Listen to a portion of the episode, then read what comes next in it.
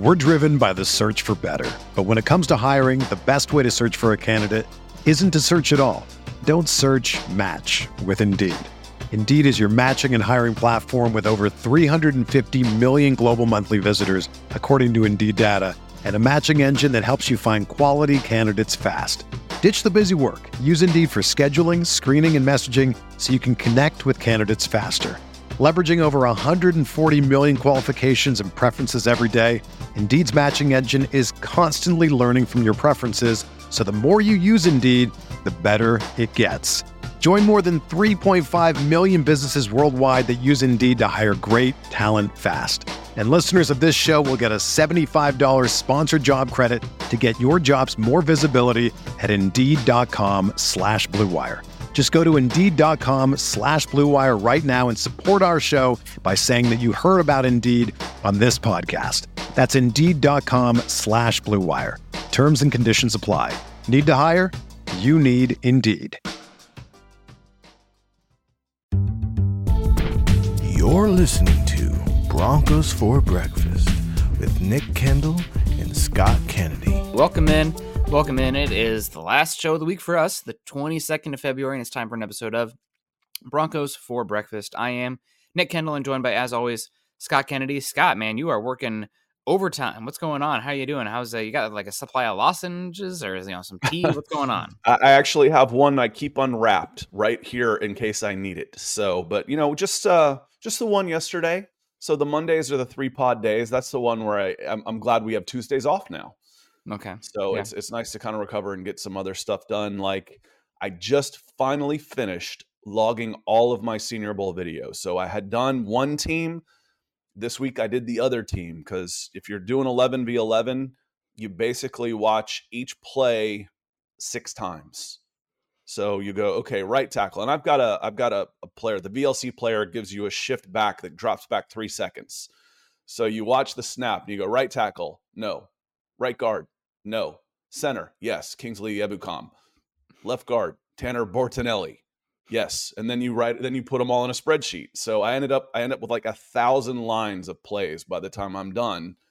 Now it's time to make all those edits. So it's time to to to get busy again. I took a little break, slowed down on the output because I was burned out a little bit, but now it's time to get all these things going coming out of combine.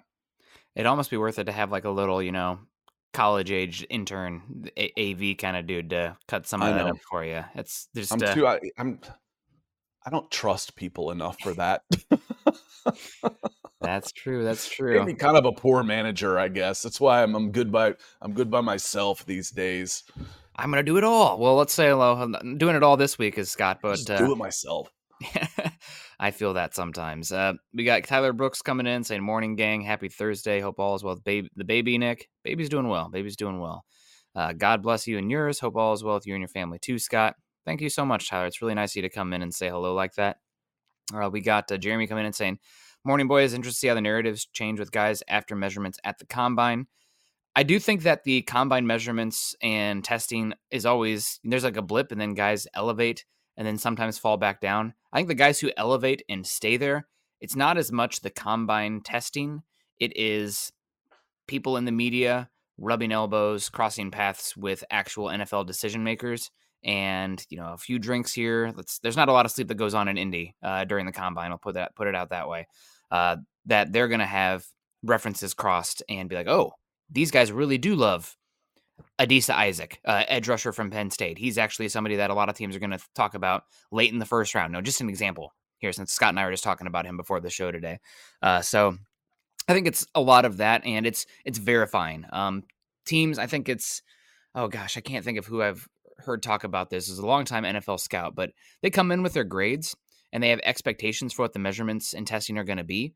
And if they fall within the ballpark of what they expect, then they'll keep their grade. It's not going to change much. You don't double grade, is what they say. Oh, Henry Ruggs is going to be fast. Okay, well, we don't grade him twice for being fast. Uh, but if you have somebody come in and they test way worse than you expected, okay, what's going on? We're going to go back to the tape. Or somebody who looked clunky that they test like a freak. It's like, okay, we're going back to the tape. What's going on here? So that's really more of the athletic measurements uh, standing out in terms of the on the field testing drills. And it's and it's nice to hit the pro days just in case something's up. Yeah. You know, like you can you can like you like you said, double verify. Okay, you ran a four three eight at the combine, then you might not run again. Mhm. Um, you know, but uh again, the standardization, or they might only run at their pro days. Well, there better been an injury in there. You know, it makes me a little nervous when guys don't run at all. Um, Mhm. you know, get seen. You know, you want these guys to pay you, then you you've got to uh you got to go through it. And I think I think the guys that have the the meteoric rise at the combine are the defensive players. I think they're the ones that are most more dependent on athleticism than skill. Again, this is a bigger, str- bigger, stronger, faster league. It's an athlete's game. This Mhm. isn't baseball. It's not even basketball. I mean, you got to be a freak of an athlete to play basketball anyway. But it's not the skill that it takes to perfect those crafts and become a professional.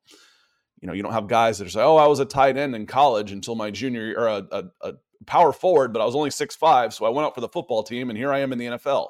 It doesn't work like that in other sports. But the defensive side of the ball is more athlete dependent than the offensive side of the ball. So you can see those guys really skyrocket, have a meteoric rise on the defensive side of the ball with a good with a good combine. I will add one comment on that. Uh, I, I agree with you 95%. There's one position on the offense that I think you do see the meteoric rises and from the testing and the measurements, and that is the tight end uh, Mm. position. The tight end, historically, um, there's the shout out to Kent Platte, who's going to be releasing the relative athletic scores soon. But as far as correlation between draft success and NFL success, there's a really high correlation between big testers working out at tight end. Uh, Who's the so 49ers guy that was so good from Maryland? Vernon Davis. Vernon Davis. Yeah, he was uh he was in my first class and we I think we put he was my number one tight end coming out Mhm. in my very first class of high school. So I think he was a class of 2003 and then went and, and did all those things. Yeah, I was waiting for you to say I was like if you say wide receiver, I'm going to I'm to come back at that one. No, it's it's just, tight end. Just because wide receiver everybody's fast. Mhm. I mean, everybody's fast. You're either six four running sub four six, or you're six foot running sub four four. There's Yeah. too many fast guys for somebody to come in and run a four three and be like, oh, I got to have him in the first round. No, there's there's lots of guys like that now. yeah, for the wide receiver, it's more of the enough factor versus like if you're up to the you know 50th percentile and better in terms of the speed and the size athleticism score, and your tape is good. Trust the tape. Uh, there's if you go to the highest RAS guys at wide receiver in NFL history, obviously there's going to be a few freakazoids out there. You know, your Julio Jones, Cal- Calvin Johnsons, but not as much Mhm. correlation there uh, with other positions. So it's, it's the tight end spot um, for me. That's one that uh, is out there uh, that you want to look at as well. We got String Guy coming in saying good morning. After the combine starts, I'm looking forward to see how quarterbacks test 40 times on receivers, cornerbacks. One thing I'm enjoying that the NFL is starting to make public is the more important than the 40 yard dash is the 10 yard split of the 40 yard dash. How fast can you get up to 10 yards? Because that, I mean, that's 99% of football, right? It's the how quick you can get there, as well as the the jumps and the agilities, of course. But to me, I mean, the 40 yard is with the 10 yard dash being there, it's almost a little archaic. I'll, I'll take the 10 yard split every time. Um, now it's weird. You look back in history, Scott. I think we talked about this last year. The 40 yard dash time. Do you know what position has the strongest correlation to success and um, a good 40 time? Oh, and a good 40 time? Yes. I'd probably say the athleticism translate the most rarely the bigger you are. Yeah. So I would say defensive tackle or offensive guard. It's offensive tackle. Like the yeah, so guys- offensive lineman because those Yeah. guys, in order to run a five flat 40 at that size, you've got to be just an unbelievable athlete at that Yep. size. It's so rare. And if you give me a six six guy with 35 inch arms running a five flat 40 that runs weighs 330 pounds, pretty good chance he's going to be a good offensive tackle. Yeah so I just because always like, oh, how often do you see an offensive lineman run 40 yards? Well, you look at the numbers based on how guys have done in the It's- league. it's pretty just- interesting. it, it means he can do everything else too. Is is Yeah. the thing, and and again, I, I haven't always worried too much about the ten yard split because I think there's a pretty good correlation to the shuttle. So it's like if you Mhm. see a good shuttle, you're going to see a t- good ten yard split for most time because that's your burst. That's Yeah. your get off, and if you can get off, you can usually change directions as well. Mhm. So, so I like seeing it, but I I still I'm still a big Elkhorn shuttle guy is yeah. really where I look for my athletes. And I really love for the defensive side of the ball, specifically the front seven. They've added the the hoop drill out there, so mm-hmm. seeing how good those guys can bend around there and keep their momentum is always important and fun to see.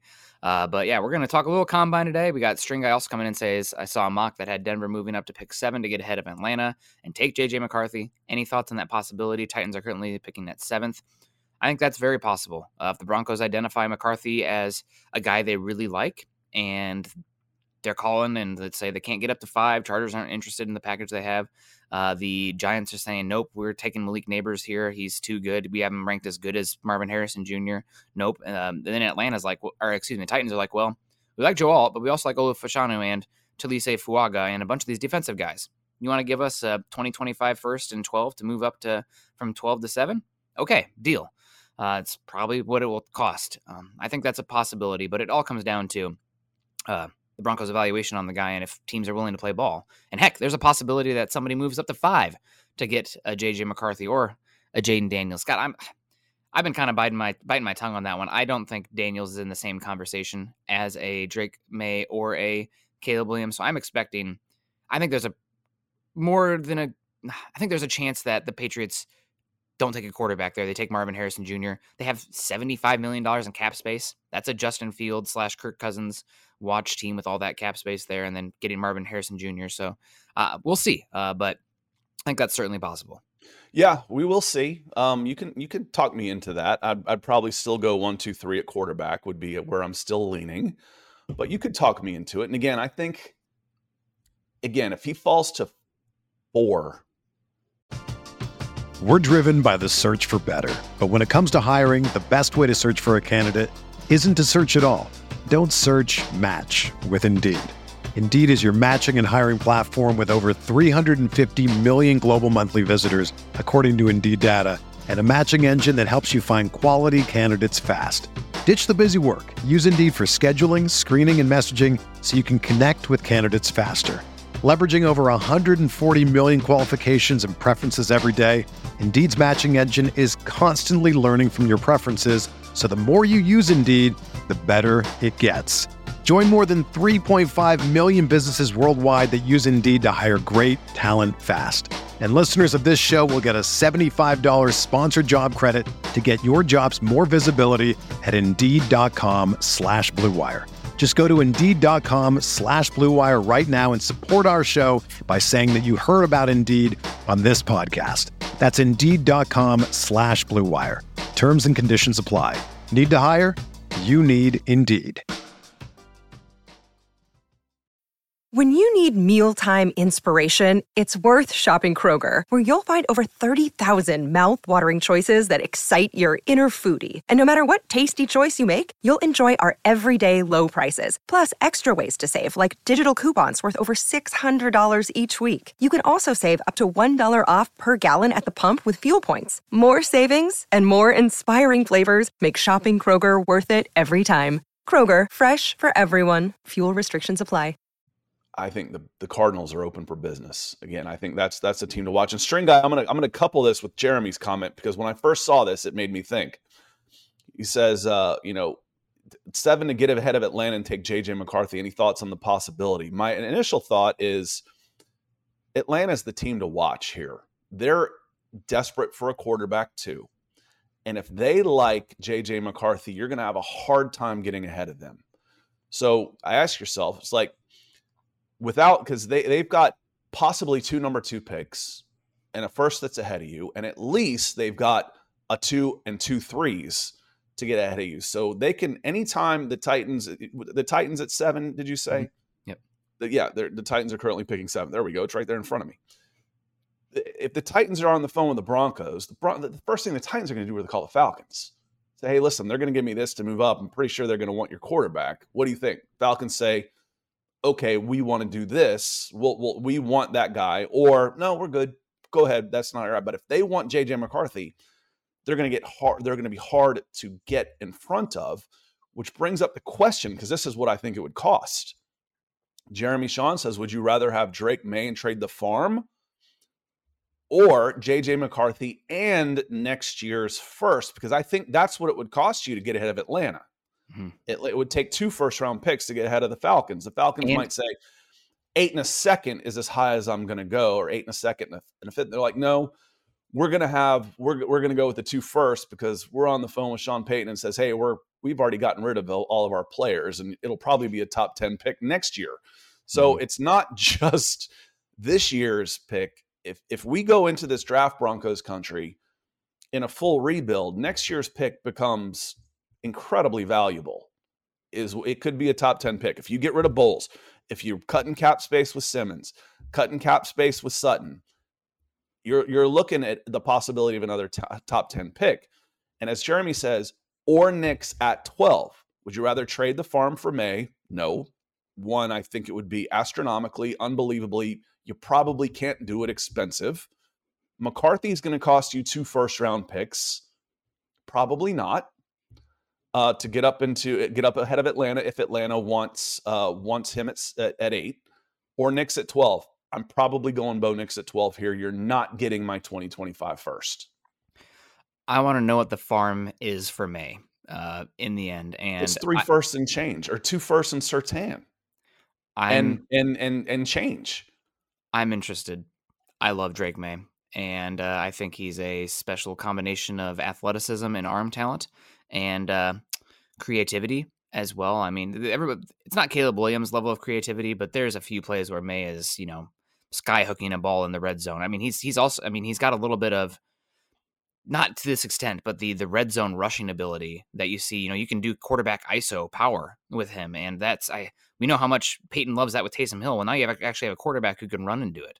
So I think I'm thinking at the end of the day, the quarterbacks are going to go one and two, and the the Bears and the Commanders are going to tell everybody to shove off because they're that caliber of quarterback prospects, and both those teams need them. Uh, but if there's even a chance at Drake Maye, for me, um, from what I've evaluated, I think he's he's really a special quarterback prospect. So I'd be eh, on the phone at least taking at least seeing what it would cost. Think of it from the other side. Okay. Would I rather have Drake Maye or would I rather have Sam Howell, number 12, a top 10 pick next year, and Pat Surtain. I'd rather have Drake Maye. then you can't make that move because yeah. Sam Howell is they're not going to make that move because they'd rather have Drake Maye. Yeah. I'd rather so have, that I'm, that's the problem. Yeah. Okay. If you're you're gonna have to talk somebody out that needs a quarterback too. Yep. yep. That that's the problem of trying to get Drake Maye. So I think in that situation, I could stomach. And the thing is about Nix at 12, like it would stink if you took him at 12 and it didn't work. But you have a cost controlled quarterback who probably is at least going to come in and be the twenty fifth. It's going to be uh, like uh, probably at worst it's Kenny Pickett, right? Like that's like okay, the arm talent, the ability to drive the ball outside the numbers, the creativity, uh, a little bit robotic uh, in the play style, but he can be a point guard, and we can Brock Purdy him to an extent. I think he's more talented uh, than Brock Purdy is, uh, but that's I don't know. I think Drake Maye is a pretty damn good quarterback prospect, and if he was available I would be interested. And I think he's probably a better quarterback prospect than anybody in last year's class. Uh, obviously, we have hindsight with CJ Stroud, but as a prospect, I think Maye's better than anybody in last year's class. I think he's probably going to be better than anybody in next year's class as well. 2026, wait and see. I'm really intrigued with uh, the quarterback at Tennessee. I know everybody's Arch Manning obsessed, but haven't seen him yet.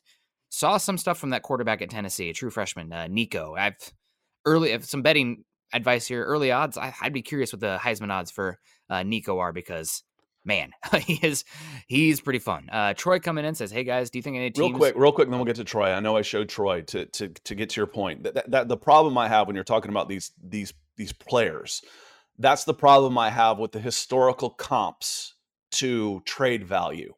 Mm-hmm. Okay, so we look at what what the Panthers. Oh, well, let's look at this is what the, the Bears got for the Panthers trade to trade out a number one last year. So this is what it'll cost. This is what it took to move from 12 to 3 with Trey Lance for the 49ers. So this is what it'll cost or thereabouts. No. When the Bears came out of that, it's because they didn't want a quarterback. Those teams want a quarterback. When the Bears came out of that, it was for Bryce Young or CJ Stroud. Now, CJ Stroud was phenomenal. but he did not have near the Q rating that Drake Maye and Caleb Williams have coming in. So you're Mhm. talking about not just if you're looking at historical value, use that as a starting point and then factor in the teams that you're trying to trade with also need a quarterback and the quarterbacks that are available are better prospects. You're not getting them, dude. Yeah, I I just I know we're talking on hypotheticals. I don't see how we come out of the combine with Drake Maye not going to.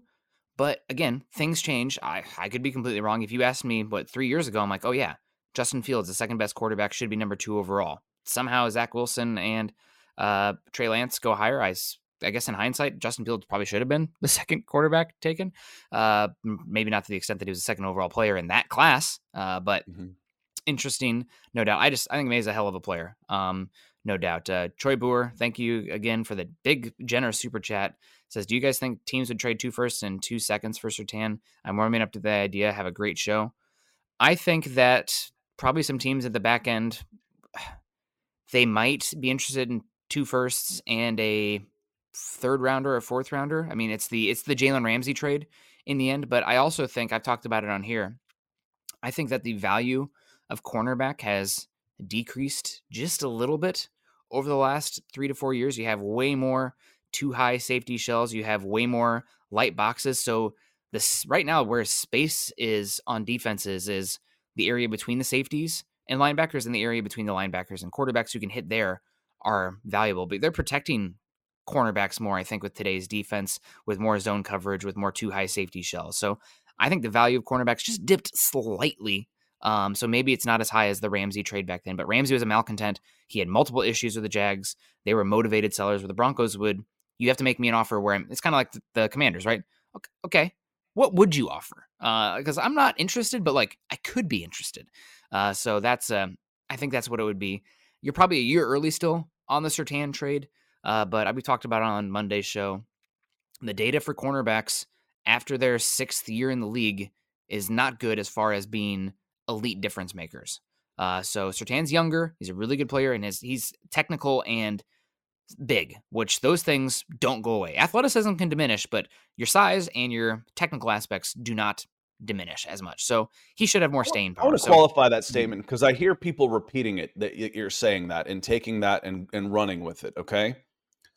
I think that statement has as much to do with their age as it does with the mileage in the NFL.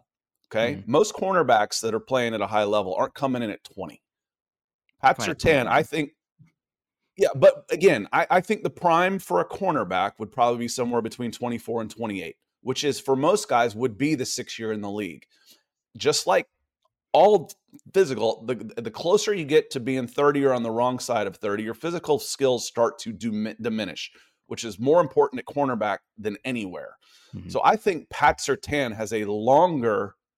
I mean, he's also better than you know most most corners. Yeah. he's you know, I mean, you know, and I grew up with Darrell Green, who played at a high level till he was 38. Um, there, so there's there there are outliers, but I, I think I think it, it's the closer you get to 30, which for most corners, most even at the Pro Bowl level, This is the story of the one. As a maintenance engineer, he hears things differently. To the untrained ear, everything on his shop floor might sound fine, but he can hear gears grinding or a belt slipping. So he steps in to fix the problem at hand before it gets out of hand. And he knows Grainger's got the right product he needs to get the job done, which is music to his ears. Call, clickgranger.com, or just stop by. Grainger, for the ones who get it done. is going to be six, seven years there. So I, I Yeah. think that's that's where that is. And when you've got a guy who's again, Pat Surtain is is younger than Michael Penix and Bo Nix coming into this. You want to try and get younger in the draft. Oh, we want to get younger at cornerback. Well, uh, we should move Pat Surtain. That's insane. There's there's probably going to be 20 cornerbacks in this draft that are older than Pat Surtain. I know that's an exaggeration. Yeah.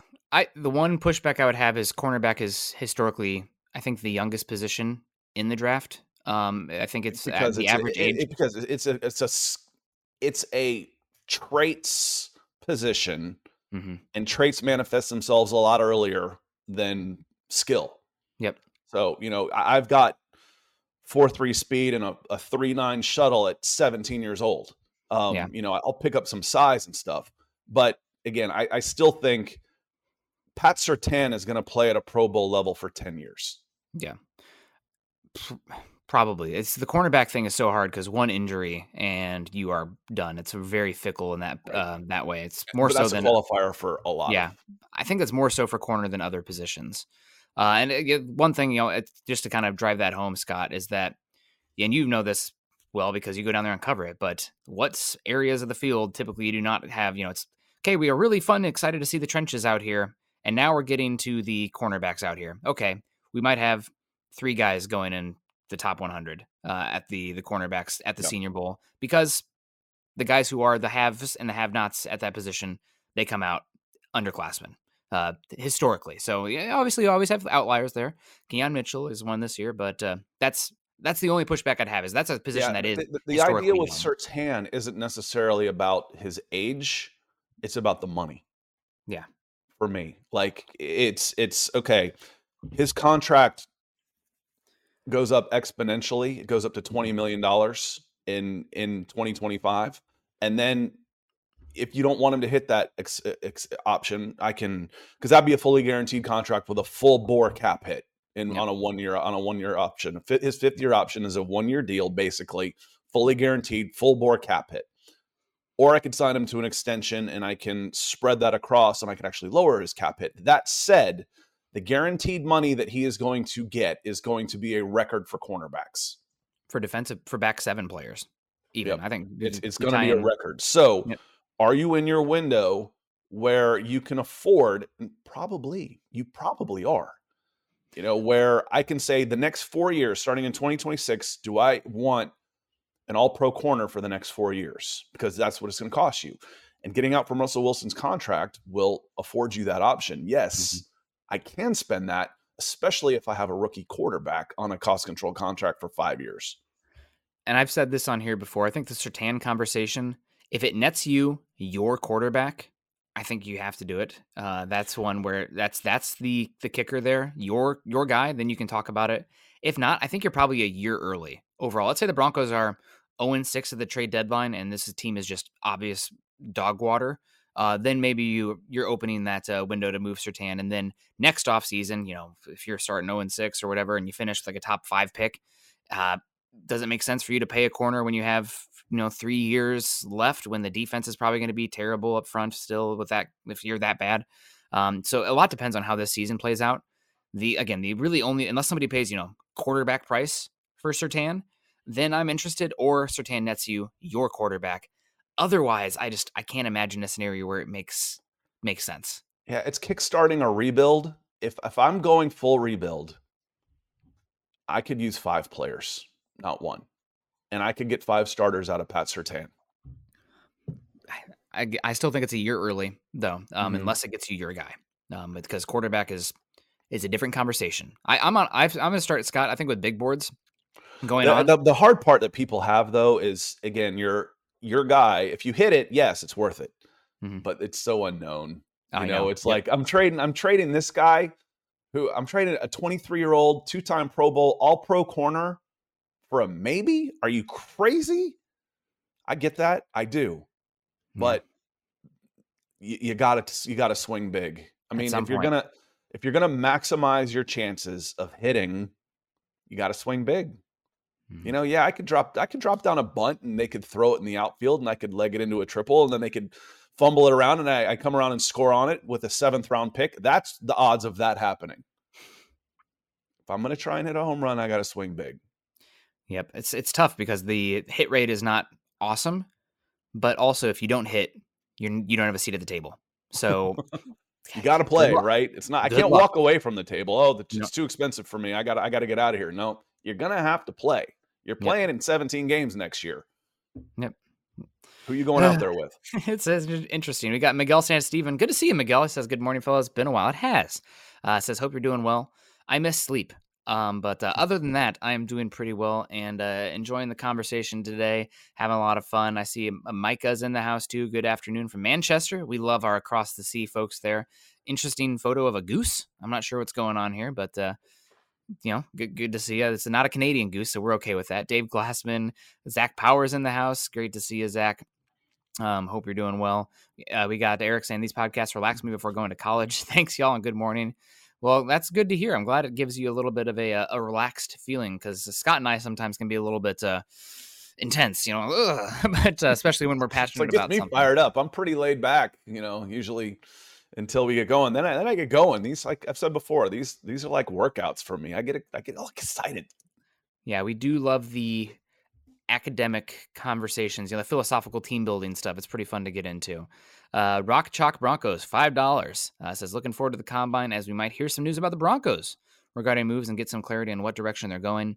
Yeah, that's honestly i am all about the prospects and the, the the process of the draft, but as far as the Broncos are concerned, I think the big news we're going to get out of this week will be related to updates on veterans on the move or not on the move. Uh, there's an article by Spotrac uh, the other day that talked about like Broncos sound like they're probably going to move a lot of people because they're coming into cap hell. Mike Klis has mentioned multiple times now in articles about uh, the Broncos entering a season of cap hell.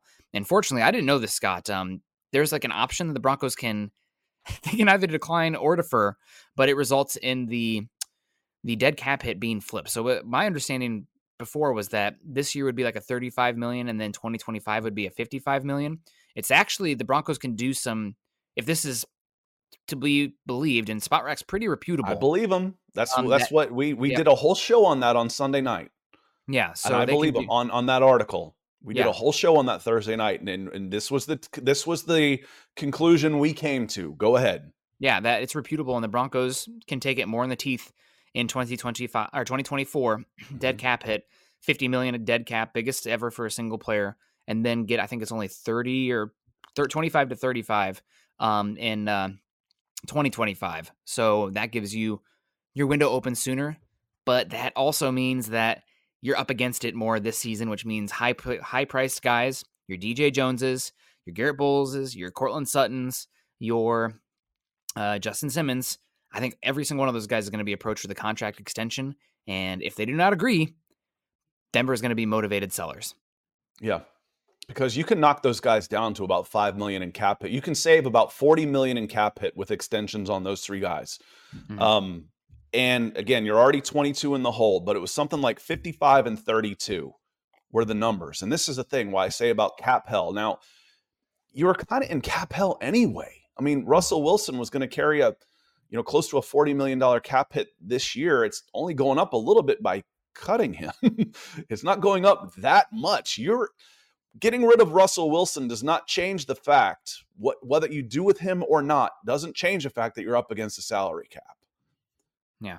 And that's where some of those contracts were coming in. Plus, again, if and once I, I get about 12 or 13 back from Tim Patrick as well, I get about 10 back from DJ Jones. There's $60 million right there. If you take that cap hit at $55 million this coming year, you actually save over $20 million in available cap space on Russell Wilson's contract in 2025. So cap hell is one year. It's hmm. this year. And I would bet a lot of money that that's the route they go is is take it in the teeth this year, rip the band-aid off, and you actually have more available money in 2025 than you would have if Russell Wilson was on your roster. That's not bad. That's no. not bad. That said, you still have to get your quarterback. Um, and it's why it makes so much sense to get a rookie because if I got a rookie on three, I've got a quarterback. If I got a rookie on $3 million on a $3 million cap hit in 2025, and I'm saving $23 million, I'm plus 20 to the good at my quarterback position because I made this move early to move on from Russell Wilson. And that's why you make that move. Cap hell is one year Broncos country. Don't let anybody tell you different. And I, there's some, I would love to get a cap expert and bend their ear, and we'll find out uh, really what the details are as it happens. But I'm pretty sure with the June 1st designation, you're even in more limited. You're not necessarily more in cap hell, but you're more limited because the savings that you get don't become available to you to spend until June 1st. And that's well after everything's happened. So really, it makes more sense to put it on the first year because you're not going to be able to spend anyway uh, because the money of coming from that contract. So right. uh, that would be it's be one year. Um, it does mean that qualify my statement. Okay. You're only in cap hill because of Russell Wilson's contract for one year. Now, what they decide to do with the rest of their money and other contracts, I I don't know. You know, uh, Sean Payton has a bad habit of uh, extensions and deferred money and and and void having years. to. I don't know if it's all Sean Payton. The New Orleans Saints under Sean Payton had a bad habit of being fifty million dollars in the hole before every season. Yeah. well, we'll just see what happens uh, with them. Uh, it'll be interesting. I do not expect them to be big spenders this year with everything going on, though. Michael Ronquillo says, Good morning, Nick and Scott on Broncos for breakfast. Go Broncos. Go, Michael. We always appreciate you. He says, uh, My new nickname is Michael Ronk Sunrise Ronquillo. I like it. The I think, Ronk Michael, man. I think here you're the Ronk. On, on my channel, you're, you're Sunrise. I think that's the way we go. Otherwise, it gets a little wordy, brother. And then it's, it, a nickname's supposed to be smaller, it's supposed to make things easier. So I think, because uh, if your name was Michael Ronk Sunrise Ronquillo, I think one, you were a Brazilian, and two, that you needed a nickname. It's a Game of Thrones name. The first of his name, uh, the, the provider of Tucson. I don't, I don't know. But uh, good to see you, Michael. We got Sean Burns in the house. Mr. Roush says uh, he'd rather just bite the Bulls contract and draft a tackle early. Uh, the early pick should definitely not be, a, if not a quarterback or defensive line. Yeah, I'm with you. I think it's got to be probably will be quarterback or offensive tackle or defensive line if they sit there at 12. Rob Bucks bombs in the house. Great to see you. Um, Zach says Nick has paternity leave on Tuesdays. I don't go on official paternity leave until April, uh, right before the draft. It lines up pretty well. So, uh, yeah, that'll be uh, that'll be something. What are you doing? Taking comp time right now? I'm no, I'm going to work. Oh, that's right. Okay. I'm at I'm at the work. I got in trouble for that because I didn't take as much time off as my wife would have liked. Uh, I'm doing what I can. Luckily, I have very supportive uh, work and flexible work. Alex Barrio says, What scenario and type of a year do you guys see the Broncos being best case for the Broncos outside of a miracle season where we beat the Chiefs twice? I have a very hard time seeing the Broncos being. I think their ceiling next year is probably what the Steelers were this year. We're like, okay, you are being coached to some wins here and there. And it's like, okay, well, you look at the outside numbers, you're not really that good, but you're winning games because you're tough and you're winning in the margins. And you get a wild card spot and you get boat raced. Uh, I think that's probably best case scenario for this Broncos team. I've said it on here a few times, and you guys can disagree with me if you want. But when I look at this roster, uh, I think that you're probably taking away a lot of talented key pieces. You're not going to really see the ramification of the Wilson contract until this season and next season, as far as the draft picks. Like you're missing those young up and coming players that should be making impacts right now from the picks two, two years ago, right? So it's like those up and coming guys aren't here to fill out your roster. So I think expect a downturn there on the roster.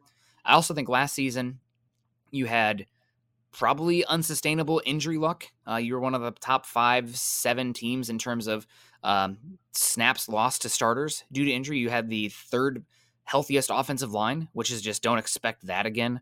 Um, that just, just, doesn't happen. Uh, and also, you had by far the most fumble recovery luck of any team in the NFL. And turnovers aren't necessarily lucky. They're chaotic, but they're not necessarily lucky.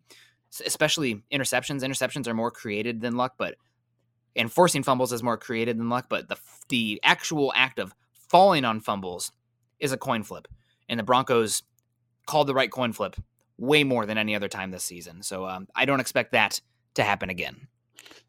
Alex, I think the best case scenario for the Broncos is you extend three key players in Garett Bolles, Justin Simmons, Courtland Sutton, knocking your cap hit down so you can keep them just fine. Uh, you get internal replacements at center. Alex Forsyth plays at an adequate level. You either have Jarrett Stidham or a rookie quarterback playing at a, at a an, an average level because you know the reason why one of the reasons why I don't think we can assume we're going to get as good a numbers from the quarterback position next year, despite Russell Wilson being gone. Well, Russell Wilson stunk. Russell Wilson didn't stink. He was he wasn't bad. He had a decent season. He's just he was too expensive. I'd rather have $20 million in a new quarterback in 2025 than Russell Wilson. That's what it comes down to. Take care of those things. Hit on some of your draft picks. Have Drew Sanders, have Marvin Mims, have Riley Moss, take a first to second year leap. And I think 10 wins is about your ceiling. That's the best case for me. I agree, and it's also really possible. Greg Dulcich you, getting healthy to help. You need you need some internal improvement, which you mm-hmm. will get in some places. just through osmosis, just through the natural progression of players getting better year to year. But you could have some regression in some places too. Yeah, and again, Denver had a lot of injury luck last season, and maybe there is something to that. We won't really know about. Oh well, it's because they changed their staff. Well, let's see. I want to see like ten years of data before we can say that. I want to see a very broad sample size because just how noisy uh, that tends to be year to year in the NFL. But yeah, I think next year is a rebuilding year. I think at the combine and uh, after free agency and whatnot, we're going to have some more press conferences going on. And I know immediately after the season, we had Penner up there, we had Payton up there talking about, I want to win right now, too. We want to win now. Uh, but I think now that you are taking a step back and evaluating the roster, and especially with the way that Russell Wilson's dead cap hits, I'm thinking their tune might change a little bit about where the team is at. I'm at least I'm hoping. I like the realism uh, personally, but you know, pie in the sky is good for some folks. Also, just uh, if you like I, that, this might not be the show for you. I don't care what they say. there you go. Yeah. I don't care. Show me what happens over the next month in free agency with Garett Bolles, Justin Simmons, and Courtland Sutton, and I'll know what your expectations are for this season. Yeah, Absolutely. So uh, let's start to get into it here. There's more people obviously in here. Kathy's in here. I always love to see uh, Lawrence Rivera, Chris Beeston, uh, Keith Brugman's in the house too. Love you, Keith. Joey's in here. Just sign Uncle Rico and get it over with. Love that. Uh, always appreciate you coming in. Uh, combine a week away from the NFL Combine, and I want to talk about a few guys that we want to. And yeah, Zach's talking about my love of Drake Maye. I'm sure you're too confident in your evaluation, Nick. Probably uh, probably. But man, I really do like Drake Maye. Um, he's a heck of a player, um, and I don't think he'll be available. Uh, but if back- again, we just we went through that, and I asked the question from the commander's point of view, and said no. you said I wouldn't do it. No, Th- that's the problem because that's what it's going to cost in a mm-hmm. normal year to try and move up from 12 to, to number one, number two. That's what it mm-hmm. costs mm-hmm. normally. Yep. Is the equivalent of three first round picks and more let alone trying to buy out a team that needs a quarterback. That's it'd be unprecedented. Yeah, we got Oblivion Empire uh, as well coming in. Always good to see you. He's found our Broncos show, Oblivion. We yeah, appreciate you coming you. in. We talk a lot of quarterbacks here. We promised you. Uh, we promised yeah. you. Yeah, and Zach says Nick scanned over the uh, linebacker part of his comment. Uh, he spelled my last name wrong, but um, no, if he, God, if he, the tight, tight ends and linebackers. That's what uh, the, the Hawkeyes do. So maybe. also, Cal's in here. I love Cal. Uh, guys standing out, guys we're excited to see. Scott, I'm going to set this one up for you on a tee uh, because I want you to talk about this player. So uh, we didn't talk about it beforehand, but somebody who Mel Kiper has said wouldn't be shocked if he skyrockets into the top 10 of the draft after the combine. Somebody that I think you were very impressed by down at the Senior Bowl somebody that could fill the void of that versatile inside outside pass rusher that if he tests excellent at the six five, you know, 290 pounds, uh, could be somebody that maybe ends up in the Broncos range and somebody we're talking about here because athleticism matters at the defensive end, edge rusher spot more than any other position in NFL. And that's who is this? I haven't heard you say his name, but I know I who you're talking about, and it's it's Darius Robinson. Um, he he was inside outside, he was right side left side, and at 280 pounds, I don't need a Dafa Owe type of athleticism. I think he was almost, he was over it. He's like 286. I got it in front of me. Why don't you just look it up, Scott? Um, because by the time I find it, he was um. Let's see what he was. I'll look it up in a second. He he was inside outside right side left side so he can be a three down player, pass rush, hold an edge. He's got some technique that he needs to work on, but you see the the the burst, the strength, the tools are all there. I want to see what he grades because he played at the Senior Bowl like a top 15 pick. Absolutely. Will he end up a top 15 pick? Probably not. Uh, he, he reminded me of the the week that uh, Jermaine Johnson had. Really, mm, uh, Jermaine Johnson was phenomenal. I think he might be a little quicker, but uh, but Darius was significantly bigger. Yeah. And I think Dar- uh, I think Jermaine ended up sneaking into the the second half of the first round and ended up being a really good player. I Was it Jets took him? Yep. And I think I think he's he's started pretty well for the Jets. So Darius Robinson has a chance. He's already made himself a lot of money. He's mm-hmm. got a chance to make himself even more because it's an exponential curve. Every if he's got himself into the first round from the third round, he's made a lot of money. Now every step he takes is significantly more money from 29 to 25, from 25 to 20.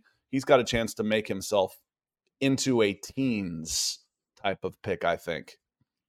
Well, like I said, Mel Kiper mentioned that coming out of the combine, you could see Darius Robinson start to get some top 10 buzz uh, just because of the profile that he has. Uh, I don't think there are many four eye uh, types in this class with the length and the inside outside versatility.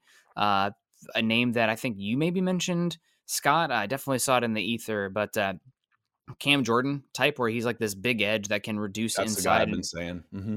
And I mean, that's a the size and the power plays. And one thing about Robinson, I will say, is that he is an older player, and it took until this season for him to really come into his own. And there is pretty good historical precedent that like the guys that are the dudes at those spots tend to be the dudes when they're 20 years old in college. And it took until he was about 22. So that's why the guy that I'm going to talk about here that I'm excited about really intrigues me and excites me. And that's Byron Murphy, another defensive lineman out of Texas, uh, had the highest pass rush win rate in college this last season, obviously playing next to the little bit more college profile guy, Q rating, as you like to say, Scott, and T'Vondre Sweat. But Byron Murphy is the going to be the NFL draft darling on that Texas defense and probably that Texas team coming out of this season. Uh, he is. I'm curious to see where he tests and where his length is. I'm hoping to see he's about 6'1, 305 to 310. And I he came in this season at Texas only 20 years old. And I want to see what the testing is. The jumps, the I want to see what he looks like with the bags, and I want to see the the 10 yard split with him. But he is somebody I think right now he is very much a dark horse candidate for the Broncos at 12 overall. Uh, I think that he is a three technique that can play one technique as well. I think he has the frame that he can put on another 10 to 15 pounds, and he was dominant at Texas. I don't think he is a no doubt top 10 pick kind of guy. Uh, and I think that there's probably a couple defensive tackles next season that I like more than Byron Murphy. Uh, Murphy doesn't always finish plays that well, but pressures matter so much for defensive linemen, especially defensive tackles. And he's taking on double teams. He's getting back there. They have him lined up at one technique a lot. So he's a phenomenal player. I am really curious to see what he weighs like and what he tests like. So uh, I really want to give a shout out and maybe turn Broncos country to Byron Murphy, who I think has a chance to be the first defensive player off the board when it's all said and done. It's a big shout. That is a, that's a big shout for him. Um, and uh, Darius Robinson, just for the full uh, full numbers, he was six five at the at the at the Senior Bowl. He was 6'5", 286. And I'm going to round up on these just a little bit. 35 inch arms, 10 and a half inch hands, 85 inch wingspan. That's seven foot one on a wingspan. Big boy. That's not only keeping guys out of your chest, that's blocking passing lanes with a wingspan like that. He's he's an impressive physical specimen for sure. Yeah, I mean, Jeremy saying stealing your ideas. I mean, Scott and I, if you come, if you guys have stuck with us at all for any sort of time, you know that we are defensive line guys through and through. Uh, I'm gonna kick it off again here, Scott. Another guy that I'm interested uh, to see coming out of the the combine is tight end uh, Theo Johnson out of Penn State. This is not a good tight end class this season, uh, but Theo is big, and I loved the usage at Penn State for him. I think he's got the ability to be an F tight end or a Y tight end. He's got prototype size, and I think that the offensive scheme, Penn State fired their offensive coordinator this year, uh, did not always utilize him the best. Also, because he's a tight end, he always tight ends essentially. If your name's not Travis Kelce, is there a single tight end who's like the main pivot person in a passing offense in the NFL? I can't think of any single one. Every single one's like a one B. Kittle's great. Laporta's yeah, great. Kittle could be. Mark Andrews great, but like I would argue Kittle's as much option three as he is number one because they have McCaffrey. San Francisco more than it has to do George yes. Kittle. That's what I mean. That's I agree, the, yep. Kittle could be. Yeah, I agree. Uh, Kyle but, Pitts could be. Yeah, yeah. Uh, I don't know. I'll take London in that scenario, but London's great. That's more London than anything. But uh, I think Theo Johnson has a chance to come in and really elevate himself in a really poor uh, tight end class this season because he has the prototype size, and I think he's going to test really well. He moves really well. I'm not expecting a Noah Fant level of performance from him as far as a combine with the height, weight, speed. Uh, but I think Theo Johnson is somebody that you want to keep an eye on and could move himself in from mock draft simulators. I see him in the fourth round sometimes. I think he's going to have a chance to go in the top 60 uh, when it's all said and done. Yeah, he looked really good at the um, at the Senior Bowl too. He was another guy there, and, and these are the guys I know that I, that I liked. It's one of those. Okay, I like how they played. Now let's see how they perform. I want to see more. Um, safety, I thought that he, you know he's down, and, and when I think guys I want to watch at the combine, it's not so much for me of okay, he's a first rounder. How much higher could he get in the first round? I mean, he's a first rounder. I, I really already like him. I start thinking guys like safety Tykee Smith out of Georgia, who comes in day three pick, played really well at the Senior Bowl. Um, a little short mm-hmm. for safety, but he's he's plenty big. He's 5'10, 206 pounds, and could come in. And I think that the Georgia guys have historically run really well at mm-hmm. these things. So I think he could make some money. But you know, for teams looking for a safety, I put the Broncos in there. They could use some safety depth on a late day two, early day three type pick. I'd keep an eye on Tykee Smith. One of the players that I know was uh, was talked about from Daniel Jeremiah that could have just blow the doors off at the combine, and you might know more about him is Nate Wiggins, cornerback Clemson.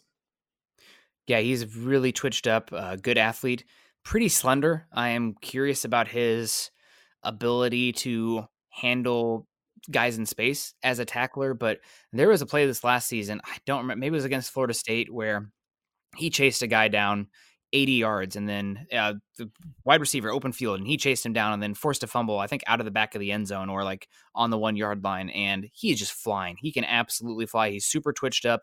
I do worry about the physicality and the size. Uh, he's just kind of a little bit skinny and slender to me so there's going to be some tackling and questions about the the catch point uh, but he is long and he is twitched up and i'm expecting him to test really well. He'll probably end up being uh, my third cornerback. It's going to depend on what type of system you want to run as well.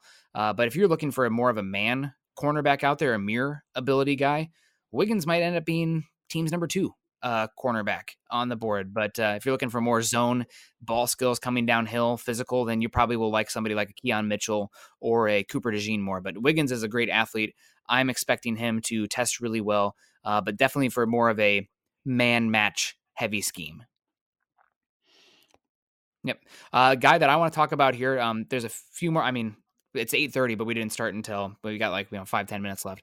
Uh, but another name here that's going to stand out for me. Somebody that I went to the tape and I had hoped for more, but I you can see the athleticism and he just drips it. And that is, I'm going to say the name wrong, and I know Zach Powers is going to correct me on here, and I should be better about names, and I'm sorry, uh, but that is Kingsley Suamataia. Uh, the he is big, he is athletic, and he is going to test extremely well. Um, he has uh, 6'6", 330 pounds, and he has uh, been registered at hitting 21.5 miles per hour as a freshman. Uh, really, they're expecting him to run in the four eights, four nines, uh, and I'm expecting just just to show um, from the BYU offensive lineman here. I did not see that as much on tape. I thought he looked a little bit clunkier. Uh, but somebody that I mean, we just talked about to start the show, offensive linemen that run fast tend to do pretty well. So Kingsley, if he tests as well as is suggested from him, I wouldn't be surprised at all if he jumps your Jordan Morgans on the back end of the first round, or maybe some of those centers that uh, Daniel Jeremiah had going in the first, because somebody's going to bet on the athletic traits. And I also think Kingsley's got the ability, if he fails at tackle, I think he can be a pretty good guard as well. So that matters um, when you're talking about back into the first round. So looking out for uh, Kingsley uh, out there from BYU. Do you think there's a typo on this one because the Senior Bowl has him at six four and three eighths, three twenty nine? I think that I was dealing with BYU's numbers, um, and what they put out was not true compared to what the uh, actual numbers are. Yeah, I think I think guard makes a little more sense for me. Um, mm-hmm. he was at tackle at Senior Bowl, and I wasn't overly impressed. And he still plays a little high for guard, so I'm mm-hmm. not I'm not overly high on him as yeah. a as a guy coming in. Um, but if he tests like a Kingsley freak. there, there was another like Kingsley there that I did like at center. Um, and I can't pronounce his name either. It's either Eguakun or Eguakun from uh, from Florida. Kingsley did pretty well at center there as well. Um, again, I like day three guys to see what they might do. And there was a safety at Senior Bowl who just played hard nosed, nasty. It was Evan Williams out of Oregon. Now, I don't know too much about him other than I want to know more watching him play in Senior Bowl. So he he measured uh 5'11, 3 8, 202 pounds. So I want to see if he can get into, you know, the sub into the four five range. Check that shuttle. Again, you heard me say it before. Shuttle and L cones for me are your athletes. Um, so keep an eye on those. But he's he's a guy who made plays during uh during a time where it's not always a not always easy to do so at safety at the Senior Bowl. Yeah. Well, fun. That's a fun name. I'll keep an eye out for him. Uh, I'm again, I'm so biased because I love the defensive line so much. Somebody that I've been kind of in your ear about here uh, over the last couple weeks, Scott, uh, and I expect he might end up being the singular best tester at edge coming out of the combine, and that is Chop Robinson out of Penn State. Uh, he is his get off and explosiveness and twitch are unbelievable. Um, I know that I think I talked about him on here on I think it was Wednesday, Scott, actually, when we talked about the Falcons, so it would have been yesterday. Uh, but people go back to the the Penn State game against Michigan and be like, "Oh my gosh, they abandoned the pass after two drives. They don't trust uh, JJ McCarthy." It's like I don't know. I didn't get that sense when I watched the game. I saw the right tackle for Michigan get beat. It, it reminded me Broncos country. I don't want to give you PTSD. It had shades of Khalil Mack's five sack game versus Michael Schofield, where it's like this right tackle has absolutely no chance in hell right now. He is getting destroyed. Uh, so Chop Robinson, he's going to test great. Uh, he does not really know what he is totally doing just yet as far as a pass rush plan um, because he's been able to win purely on explosiveness and athleticism. Uh, but he is he was unbelievable this season. They moved him around a bit, especially on third downs. Uh, he I think he's a Nik Bonitto mold kind of player where he's, I think, early on, he's a really twitched up, uh, bendy, explosive pass rusher who I have questions about the first and second down ability to set the edge. Uh, but he's more, he's, I think he's longer than Bonitto. I think he's a better athlete than Bonitto. I think he's more spring, uh, springy than Bonitto.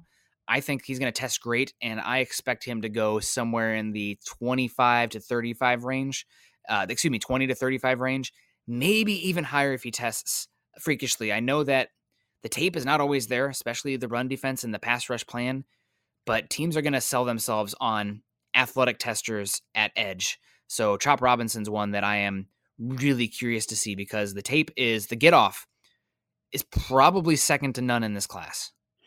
If you're going to be a one-trick pony, sacking the quarterback's a pretty good uh, a pretty good trick to have. A uh, couple of edges again, going off off lesser name guys because you say chop, but you know, I rewind back 10 months and you were saying, you know, Penn State's got three guys that could be number one at their positions and they've fallen off a little bit. Olu mm-hmm. Kalen King, and Chop Robinson. Why has Chop Robinson fallen? I, you know what, I'm not sure. Uh, I think it's probably because the he's really pressure oriented, but he has not gotten the high amount of sacks. Uh, and I think that Penn State really didn't put themselves in a position to be in the talk uh, be a talking point team this season. They failed in their big games. Uh, so Chop was good this season. Uh, he does have questions again on first and second down as a run stuffer, uh, but the the athleticism is undoubtedly there. I don't think he's a five tool uh, edge rusher. So again, you have to have a specific plan for him, in my opinion. But he, wins in a way that is going to matter. Um, so I I think Chop is somebody that you want to keep an eye out for uh, in this one. Also, Scott, you we I talked about him a bit, and you started the show today unprompted, but uh, I know we talked about him already. But uh, Isaac uh, out of Penn State as well. I expect him to test awesome uh, for Penn State. Also, uh, he's probably somebody I think we had a mock draft recently where we took him in the third round. I think he's going to end up going in the top 50. Uh, if he tests as well, I mean, super long, if he tests as well as I think he can. He might even sneak into the back end of the first round. I think that like from pick 20 to pick 50, a lot of times it's very variable from team to team. So Adisa Isaac uh, is one that I think is uh, you want to keep an eye on uh, as well. Yeah, he's almost almost 6'5, 250 pounds. So he'll he'll play at 260, 265 by think by the time things are all said and done. Um the the one v ones are for show. They really are, and they're they're really exciting. They get my most views, and there are two guys, Big Ten guys on that on that team at Senior Bowl. That uh, Adisa Isaac was one of them. That didn't necessarily show in the one v ones, but then once they went to eleven v elevens, they wreaked havoc on guys. Adisa Isaac out of Penn State was one of them. Jaylen Harrell out of Michigan was another. Was one of those guys that when I put these together, starting the next, starting today, and putting those together, keep an eye on Jaylen Harrell. He came in at six three and a half, 251, so a little shorter, but a little thicker. Um, could be a good option. You start looking at edge on NFL mock draft database again. It's I don't know if everybody cares as much as as we do, mm-hmm. uh, but Jaylen Harrell is I don't even find him 204 on the NFL mock draft database. I get Jaylen Harrell in the seventh. I'm doing backflips. Justin Eboigbe from uh, Alabama is another one of those guys. I thought he did really well. And he's 290 something pounds. So uh, I'm interested to see how he does because he's ranked really low. And he came in at six four and an eight, 292 pounds. Um, and again, could be one of those guys. Oh, he's only got 32 and 7 eighths inch arms. He'll have to fall because he's he can't he can't buckle his own belt. Yeah, well then he goes in and just whips everybody's ass that you put in front of him. Those are the kind of guys that the Ravens, the Steelers, the Chiefs end up drafting at the back end of whatever round you passed them on, and then you wonder why they have so many good football players. Yeah. Speaking of good football players, I had one more Scott uh, that I did want to mention here, and that is Michigan defensive lineman uh, Kris Jenkins, the son of longtime defensive tackle out of uh, uh Carolina. Uh, Kris Jenkins, different type of player. Kris Jenkins, the senior, the dad, uh, was more of you know the nose tackle, 330 pounds, really good plug compared to Julius Peppers on the outside. Kris Jenkins Jr., uh, son at Michigan, a little bit more high cut, a little bit more one technique, three technique type, not the uh, the the pure plug. And he had a really is supposed to test really great. Uh, Scott, um, he uh, 307 pounds. Apparently has uh, 32 reps on 225 pounds on the bench. 760 pound uh, combo. Uh, really supposed to test great. 716 three cone, 433 shuttle, uh, nine foot, 716 for an interior defensive lineman. That's what they say at Michigan coming I'm out. sold. Yep. And yeah, a vertical sold. of vertical of 34 inches. Uh, so they expect him to test really well. I'm I'm a little bit worried because the the tape did not always show that level of player. Um, in my opinion, I wonder if he's a little bit high cut. I'd love to get him a little bit more mass under his belt. You know, I don't know if he necessarily has that bubble, but that you're looking as God talking about combine stuff or prospect stuff is so weird sometimes. But he doesn't have he doesn't really carry the sand in the pants that I had hoped for. Uh, but he is the pants. Yeah, you know, just I wish he's a little bit uh, thicker in that regard uh, with his profile, with his power profile. Uh, but really good player, and one reason I think that he wasn't as prevalent this season is that Michigan has two other defensive tackles this upcoming season that are going to be in the conversation for 2025 as first round picks um, in Grant and uh, Graham. So next year's defensive tackle class probably be better than this year's. And because of that rotation of interior defensive linemen, Jenkins didn't play a huge snap volume, but I'm not going to hold that against him uh, too much. He's going to be a really good athletic tester, and there's a lot of good stuff on tape as well at Michigan. So I'm expecting him to go somewhere round two and end up being a really good player for 10 years in the league.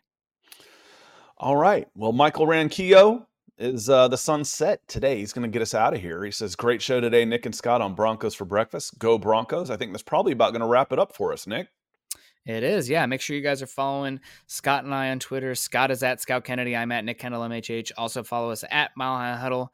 Uh, follow us at uh, facebook.com forward slash Mile High Huddle pod.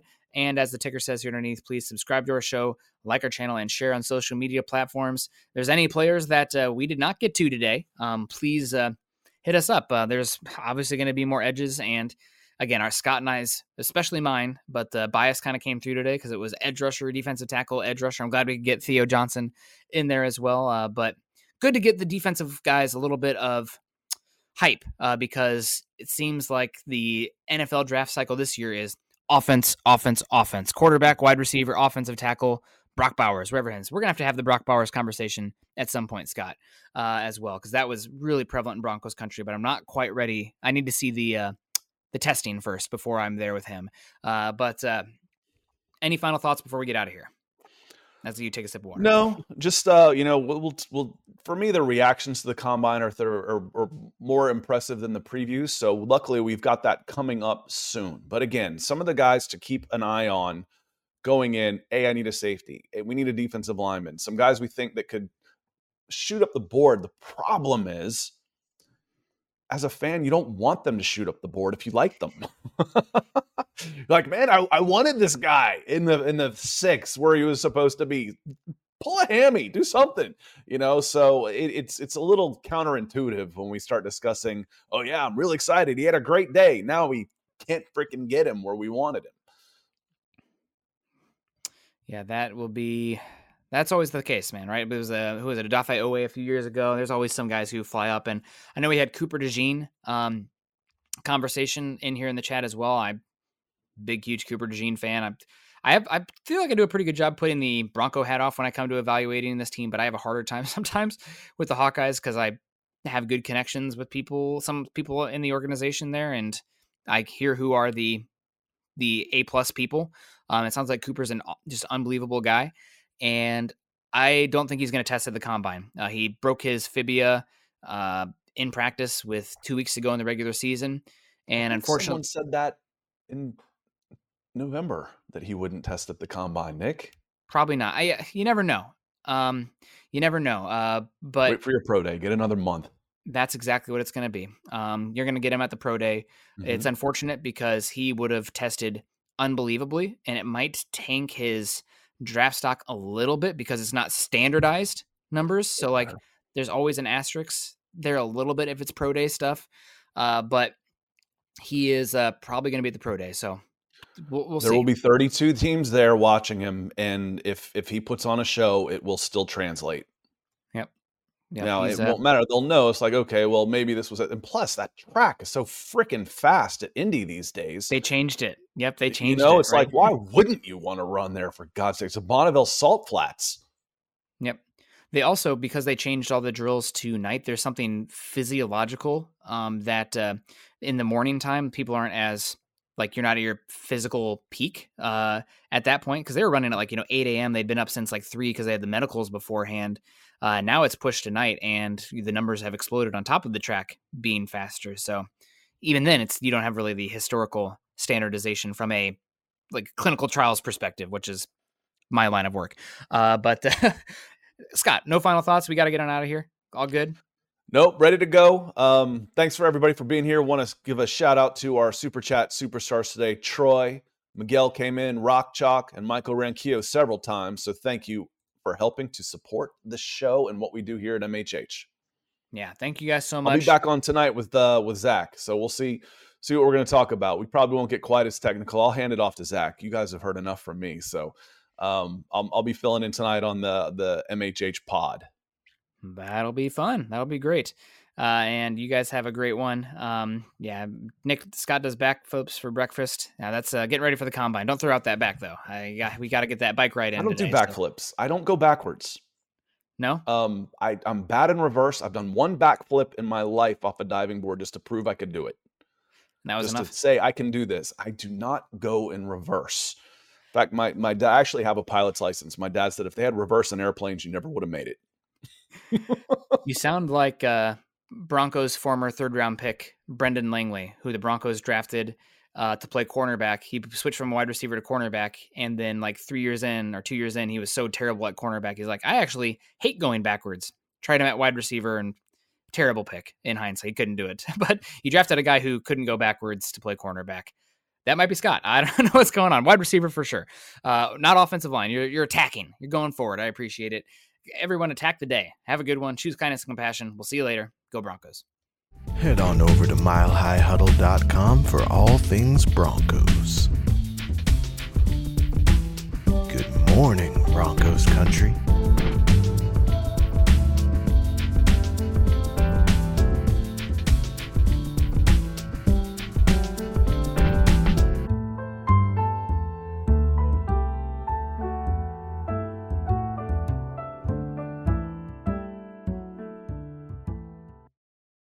Everyone is talking about magnesium. It's all you hear about. But why? What do we know about magnesium? Well, magnesium is the number one mineral that 75% of Americans are deficient in. If you are a woman over 35, magnesium will help you rediscover balance, energy, and vitality. Magnesium supports more than 300 enzymatic reactions in your body, including those involved in hormonal balance. From functional medicine doctors to mental well being and female hormone experts, we all know that magnesium is the one mineral to improve all aspects of well being and health. But which one? Magnesium Breakthrough from Bioptimizers, the trusted choice recommended by leading experts with seven best absorbed forms of magnesium to ensure your body receives the support it needs for overall well being. Go to bioptimizers.com slash balance today and use code BALANCE10 for 10% off. Support your journey to wellness at B-I-O-P-T-I-M-I-Z-E-R-S dot com forward slash balance. Magnesium Breakthrough from Bioptimizers, your foundation to optimal health and vitality.